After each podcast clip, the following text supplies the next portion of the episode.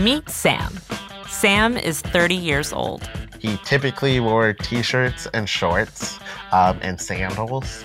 He likes to play computer games. He is commanding this army of fairies and elves in this online game.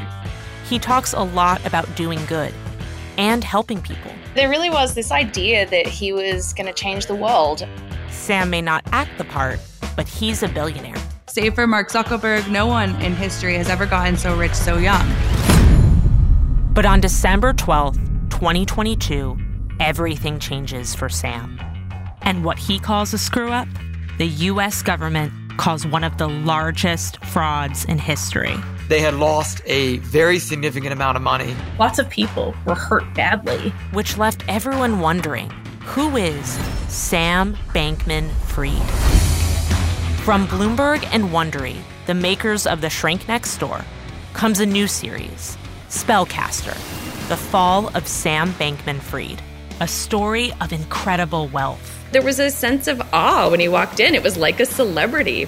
Betrayal. He would flip a switch with regards to a given person, he would delete them from his reality. And what happens when that talk of doing good goes really, really bad?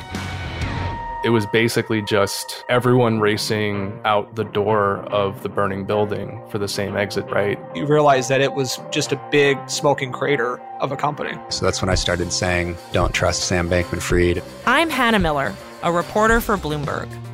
Follow Spellcaster, the fall of Sam Bankman Fried, on Amazon Music or wherever you get your podcasts.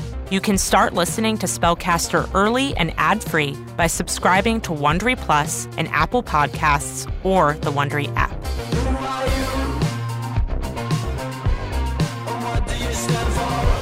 I asked him what I should ask Sam, and he was just like, ask where my money is.